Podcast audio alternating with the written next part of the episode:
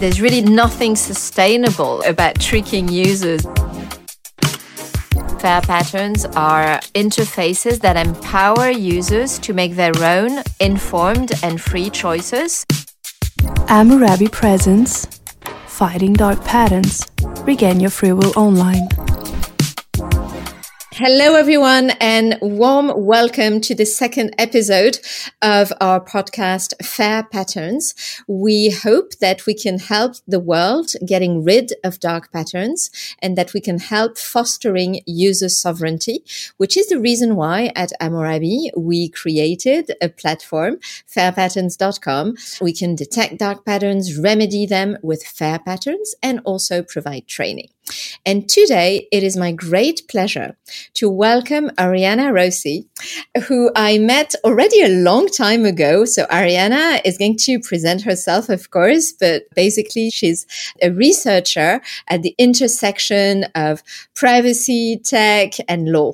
And actually, I met her a long time ago when I attended the Legal Design Summit in Helsinki. So this is my real great pleasure. Hi, Arianna. How are you? Hello, hello, Marie. Hello, everybody. Could you please explain to the audience what is it that you do as a research scientist and what led you to work on dark patterns? Sure. So I'm a, I'm a researcher in a research institute of the University of Luxembourg. I work in a unit which does interdisciplinary research in topics related to cybersecurity and online privacy. And for this, I'm very lucky because I get to collaborate a lot with people that have more technical background. So they can be computer scientists or security engineers, but we do collaborate very, very closely with the human computer interaction group of the university, which is mainly composed of people that have an expertise in UX design and or in uh, psychology, for example, experimental psychology. So it's great because we can uh, collaborate and coordinate our activities um, across different domains and different research methods as well because you cannot understand or solve privacy issues unless you have all of those um, let's say skills and understanding in your in your um, toolkit, so to say. And well, what led me here was that I was I've been working on transparency in the privacy domain for quite a while uh, since my PhD uh, time, so to say. So I was working on how to make, for example, interfaces and documents more transparent and fair. And so it is a little bit the other side of the coin, right? Um, so it was really, really natural. A few years ago already, in I think in 2018, we were already speaking about dark patterns um, with with with my supervisor and my co- um, co-authors, for example, uh, because of course it is the contrary of what transparency is supposed to do, right? So you need to, let's say, to know the dark side or the uh, evil, right? To also to know what you shouldn't do or what you should do in terms of enhancing transparency on uh, interfaces and actually any kind of interaction that there is between the user and technology. That is so interesting. I absolutely love this very multidisciplinary team, which is exactly what's needed, right? We need UX designers collaborating with lawyers, collaborating with privacy experts, neuroscientists, psychologists. That's probably, you know, the combination of all those skills that is required to tackle such a a deeply uh, rooted issue, unfortunately, uh, plaguing the web and, and probably also starting to plague web, Web3 as well. Indeed, dark patterns. Ariana, can you give us your own definition of what a dark pattern is to start with? So, a dark pattern is an element of the interaction that there is between user and technology, which can nudge or coerce people or deceive people into a certain action, which is usually not very beneficial for them, at least not in the long run. I think it is very difficult to define dark patterns, and I really like to rely on other authors' definitions or maybe also the new definitions appearing in the new normative frameworks that are now being pl- published. Um, however, I'm not satisfied with any definition because I think that uh, dark patterns is a very, let's say, varied phenomenon. So, really, as I w- was mentioning before, there may be certain design elements which are not only interface elements, but um, we can speak about this later maybe. But certain design elements are more really let's say pushing or gently pushing as we say nudging people towards a certain decision or a certain behavior, uh, whereas there are others that are really, really deceptive, so are much less visible, and they're really, um, they're really either try to give false, false information or try to mislead users. So um, let's say it's a, it's a, it's a bit there, there is a kind of continuum between persuasive persuasion and deception, and in between those two, um, let's say two ends, there are a lot of different dark patterns that can be there. So I usually start with a, with an example, especially when I'm speaking with people that I'm not sure whether they are um, they are familiar with the topic, but we have let's say, an experience, at least as Europeans, that everybody can relate to. And of course, I'm, cookie, I'm speaking about cookie banners.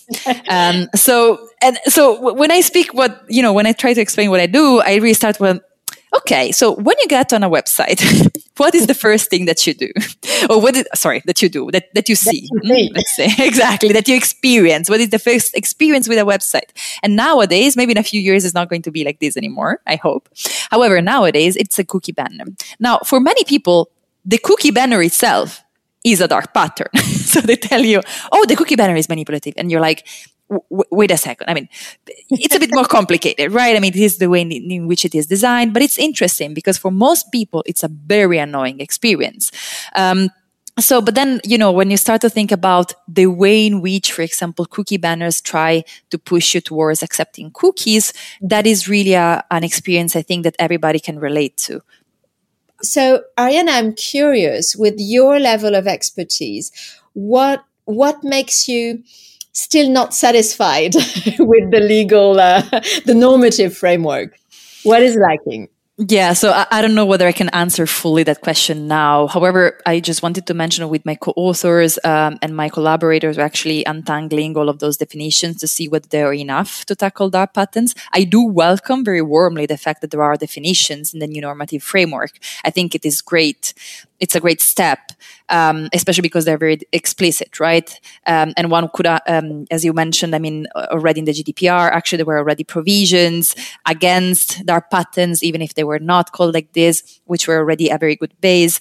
Now, um, what I am a bit skeptical about, or maybe a bit scared about, even though it's very difficult to define with one definition the very the phenomenon of dark pattern, as we mentioned, is that there is always this reference to let's say influencing the decision making of the user which is basically it is true it is the foundational element of dark pattern however i fear that there can be so many other interfaces or interactions under which or that could actually enter into this definition. Uh, what I mean is that, for example, if you look at the Data Act, and I really like it because it's really about, um, you know, this prohibition about coercing, deceiving, or manipulating the user. By the way, manipulation has a lot of different definitions. It Depends on whether you're coming from the law or whether you're coming from philosophy. Um, there are different elements that, that are at play. So still, I'm not I, I haven't found out actually what is the definition we need to, to follow. And there is a lot of debate now in the in the area, of course. Um, however, what I'm a bit scared about, so to say, is these subverting or impairing the autonomy, decision making, or choices of the user.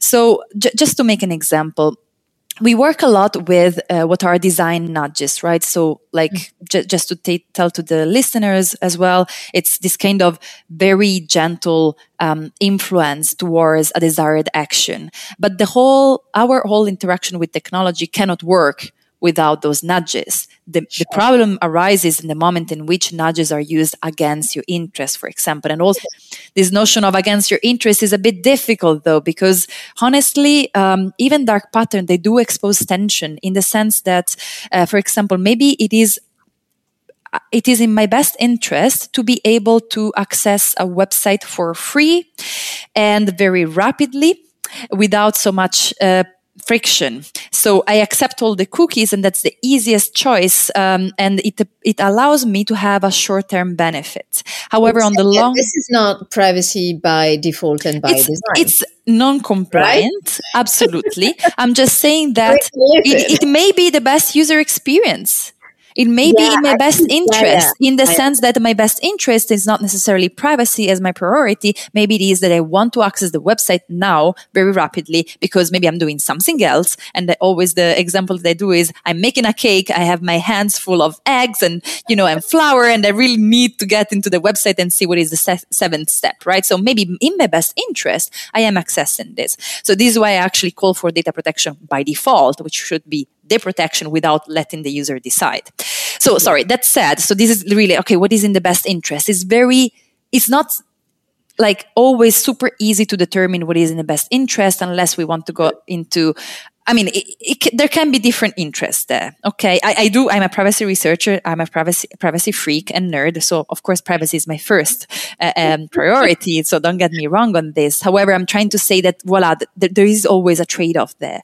And then for me, this about impairing the autonomy or decision making. So we can also use nudges to push the users towards privacy enhancing behaviors, right? Yes. Or security enhancing behavior. Are we infringing on their autonomy? Are we somehow impairing their decision making? Are they absolutely conscious of you you know can we really mm-hmm. make them conscious of all the different consequences of a certain choice on each single service in each single step perhaps you know actually uh, in our work so we have a very very small r&d lab nothing compared to academia of course uh, but in our own lab so with our ux designers and and privacy lawyers so basically we were trying to make the definition and taxonomy of dark patterns more actionable because as you know we've got more than 10 or 12 different taxonomies under different names. Some some recoup themselves some are you know clearly different, like focusing on privacy or focusing on consumer law. And, and Colin Gray did a fantastic job, of course, on creating this ontology of, of taxonomies. But what my point is, as we were thinking about how to make the concept of dark pattern and the names of, you know, the various types of dark patterns more accessible, more actionable so that designers willing to solve the issue could actually do it. We thought about two questions. One, could we sort of define a dark patterns, uh, a dark pattern based on the harms they caused? Because this has been very clearly established, right? The, the European Commission, for example, evidenced that dark patterns increase your heart rate. They raise anxiety you know, as if we didn't have enough reasons to be anxious in this world. There's, of course, you know, the financial harms and, and harms to autonomy, as we've said. So that was one question we had. And eventually we found that it was a bit too difficult to base the definition on the harms because then basically all the various dark patterns more or less have the same harm. So it wasn't, you know, differentiating. And then we wondered about a definition or a classification of dark patterns that would rely on the cognitive biases that are mostly manipulated by that specific type. And we thought that that combining with, uh, you know, regrouping the category, uh, the different categories could work. And that's how we created our new sort of taxonomy. So it's a combination of regrouping existing types, but also highlighting the main cognitive biases that are at play. Does that make any sense to you, Ariana? yeah, no, I think you touched upon like two of the probably most important points here, right? So how do you are there like defining elements that if we put them together then we get a reliable definition of dark patterns? Um, the harms is very important. We're also um, working on it. Um, i think what is a bit hard sometimes but in general is really to demonstrate privacy harms because they, they feel so untangible or so long term um, or so invisible. Mm, untangible in the sense of in- invisible to uh, all sorts of stakeholders, especially the, the, the users themselves.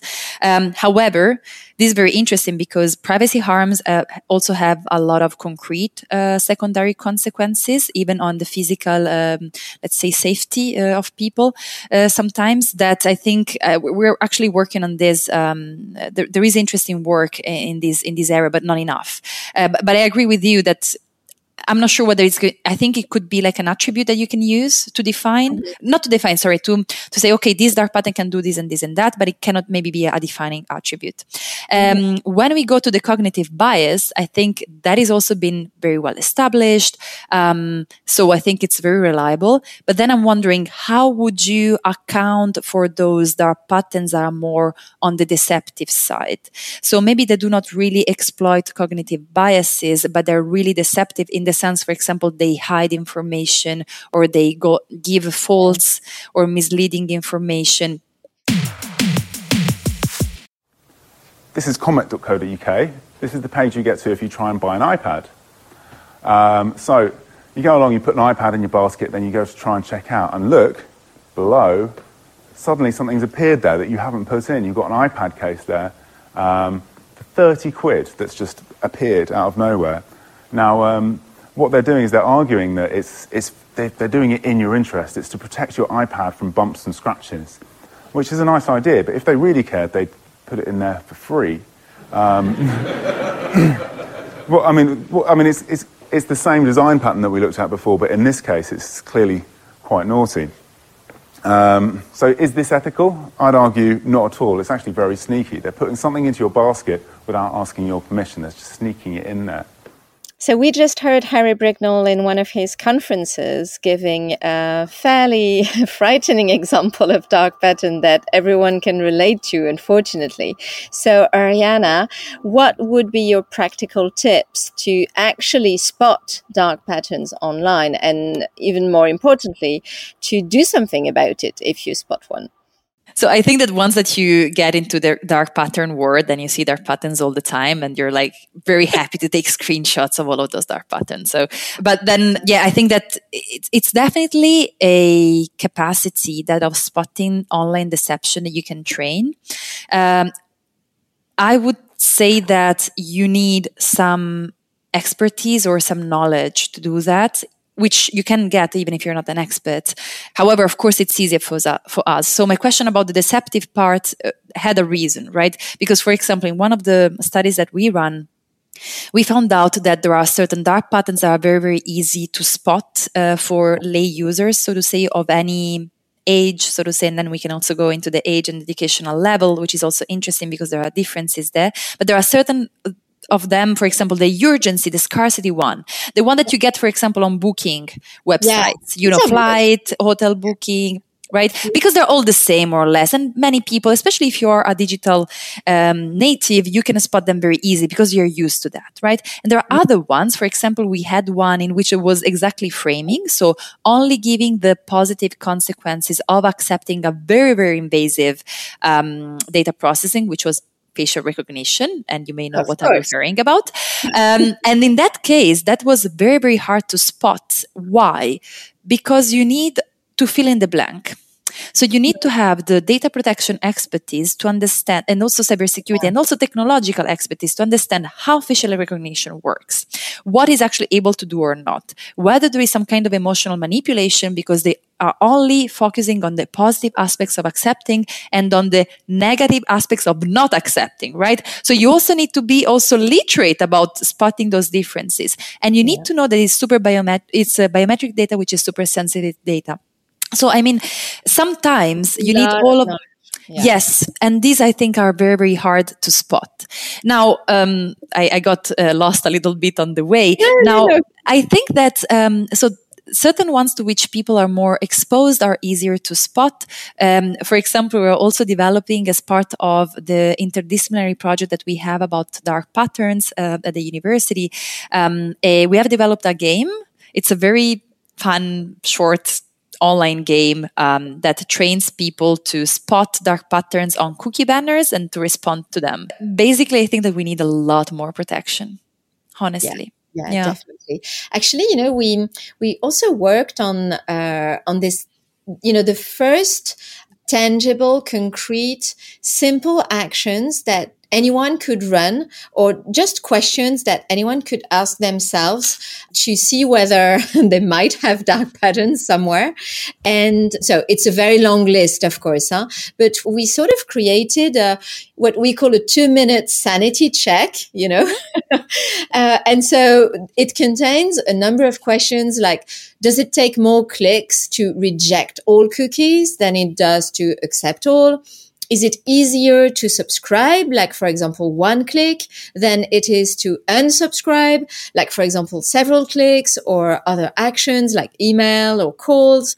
Is there a recurring paid subscription presented as free trial and then it is very difficult to cancel? You know, that, that kind of a very practical, tangible examples.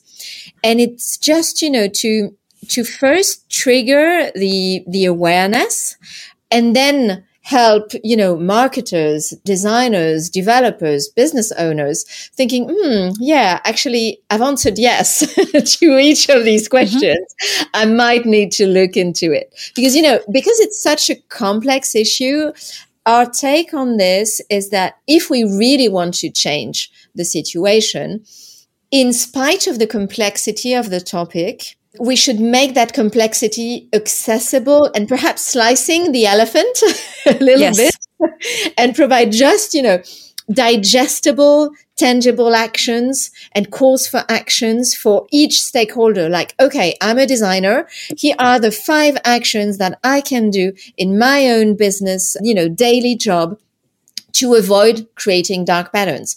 And let's say that I'm a marketer and these are the five things I can do to avoid deception by design, that kind of things. Yeah. I think that it's great. I think it's really needed, uh, especially if you're tackling like different stakeholders who, who, may have different needs or different goals, right? Exactly. And, and, what I think it, you, you touched upon is a very important point, which is whose responsibility in the end for privacy product design. So, because the, from what I work in academia, so I don't know, but of course I collaborate or at least I, I hear a lot from uh, practitioners, right? And then what you hear is that oh like it's the data it's a legal team's responsibility right to do this yeah, it's legal stuff i don't or, care. then you're like no but it's the marketing team. And then you're like no no it's it's the product de- uh, web development or product development um, unit that is in charge of that. So there is this kind of um, you know many hands problem in which uh, nobody takes responsibility no one, yeah no one ends up uh, doing anything. And and what is interesting about what you just mentioned are a couple of points. The first one is that we're doing something very similar. we want to create actionable guidelines yeah. for specific profiles. I think it's very needed. Why? And this gets me to the second point. Well, because the guidelines that exist, most of them are very are for legal professionals, exactly. aren't they? I mean, it's also the EDPB guidelines. Yeah. The, the, format itself. I know. Uh, is unusable.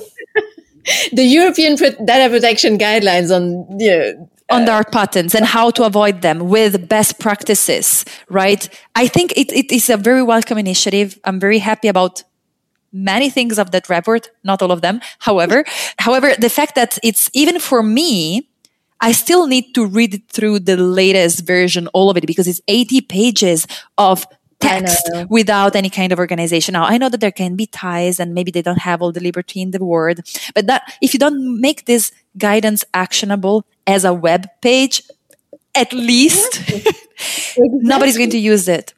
That Brilliant. is so true, Ariana. Actually, when we uh, when we read the first version, so now we've got the final version. But when it was open to consultation last year, we thought exactly the same. This is not actionable. That it's lawyers talking to lawyers, but it's a multidisciplinary collaboration that's required to solve the problem. So actually, we created what we hope are human centric guidelines. So we created a user journey. So it's really made for designers. Huh? The format talks to designers. Well, we use TikTok because, of course, you know, tons of dark patterns in there without mm-hmm. surprise. Mm-hmm. And so we sliced it up in different steps, like signing up and then um, privacy settings and then, you know, uh, up to uh, canceling your account. And so in the user journey, we spotted the dark patterns, you know, risk, let's, let's say, the GDPR principles that are breached by these dark patterns, but also the good UX design principles that should have been applied and that perhaps could have avoided a number mm-hmm. of dark patterns. And yeah. that's exactly, you know, the kind of actionable, tangible format that's required if we want people to say, okay, yeah, I see the problem. I understand. And I, at my level, can do something in practice, something tangible, right? Yeah. What would be your final message on, you know, if you had a, the final word would you like to talk to regulators or to users in general or I think regulators mainly, but for a simple reason in the sense that there is a lot of focus on raising awareness on the topic for users and training users to respond to dark patterns, etc., which I think is very is a very laudable effort, and we're also doing something in this respect. However, it is as if we are under attack from uh, 360 degrees as users and we need to protect ourselves the whole time right and yeah. i don't think this is fair and this is not going to work out this is basically so i think that we should really have much more protection now in terms of regulators um, i think um, honestly lately i've had great experiences of collaboration on transparency and or dark patterns with um, the italian data protection authority the french data protection authority mm-hmm. the luxembourg so they're really happy I think, in my experience at least, and then we also see others to collaborate, to learn, to exchange, to also to, you know, we can also learn instead of always saying, oh, they should do this and this and that. We, we can also learn what are their priorities, for example. And and this is great also because I think we really need evidence based policy making and also yeah. guidelines.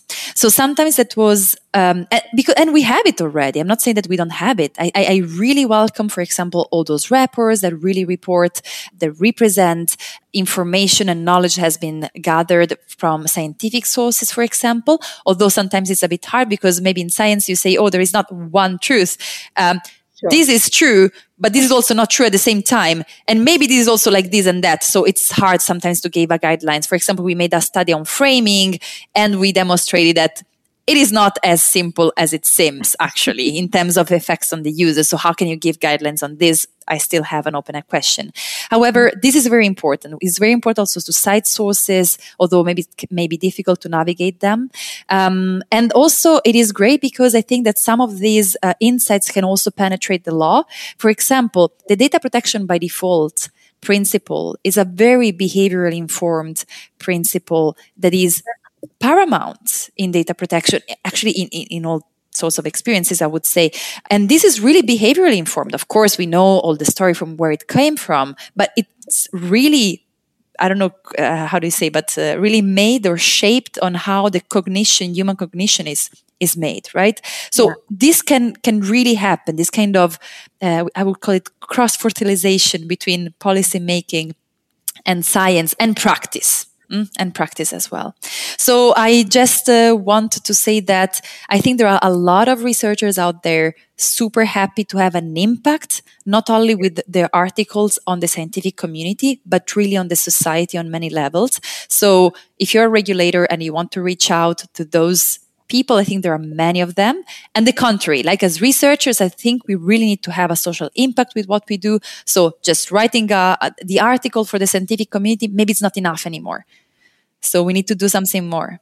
Yeah, love it. Absolutely love it. The point is getting into action, getting tangible results and benefiting from all this knowledge. You're right, Ariana. There's tons of knowledge, but slightly perhaps siloed or, you know, not exactly uh, talking to each other. So, uh, yeah, definitely.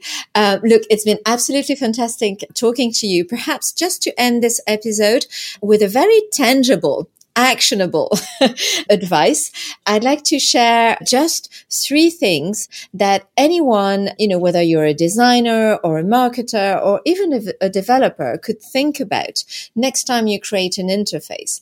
Of course, you know, there are many, many more uh, things to check, but let me just give you three tangible actions. So perhaps, you know, you could, you could ask yourself, am I presenting choices and options equally and not framing one option versus the other? Am I providing actual and granular control to the user? For example, you know, is there just one single box to tick whether it covers three different topics or you know, one box for each question. And also, am I just, you know, using plain and succinct language? It's basic, but it's practicable, it's tangible, and you can start implementing that as soon as possible, I would like to say. So thank you, Ariana. It's been absolutely great talking to you. And let's meet again for our next episode in one month. We will untangle this very complex regulatory framework. It can be a bit confusing even for lawyers to determine, you know, which act actually is applicable to um, the variety of dark patterns. So we will be uh, untangling uh, the legal framework on dark patterns in our next episode. Thank you so much. Take care. Thank you very much to all. And don't hesitate to follow us on the various listening platforms, to comment or to like this podcast. And of course, ask us any questions that you like. We love debate, as you've probably seen. So uh, let's keep in touch. Speak soon. Take care. Bye bye. Fighting Dark Patterns, a podcast by Amurabi. For further information, you can go to fairpatterns.com.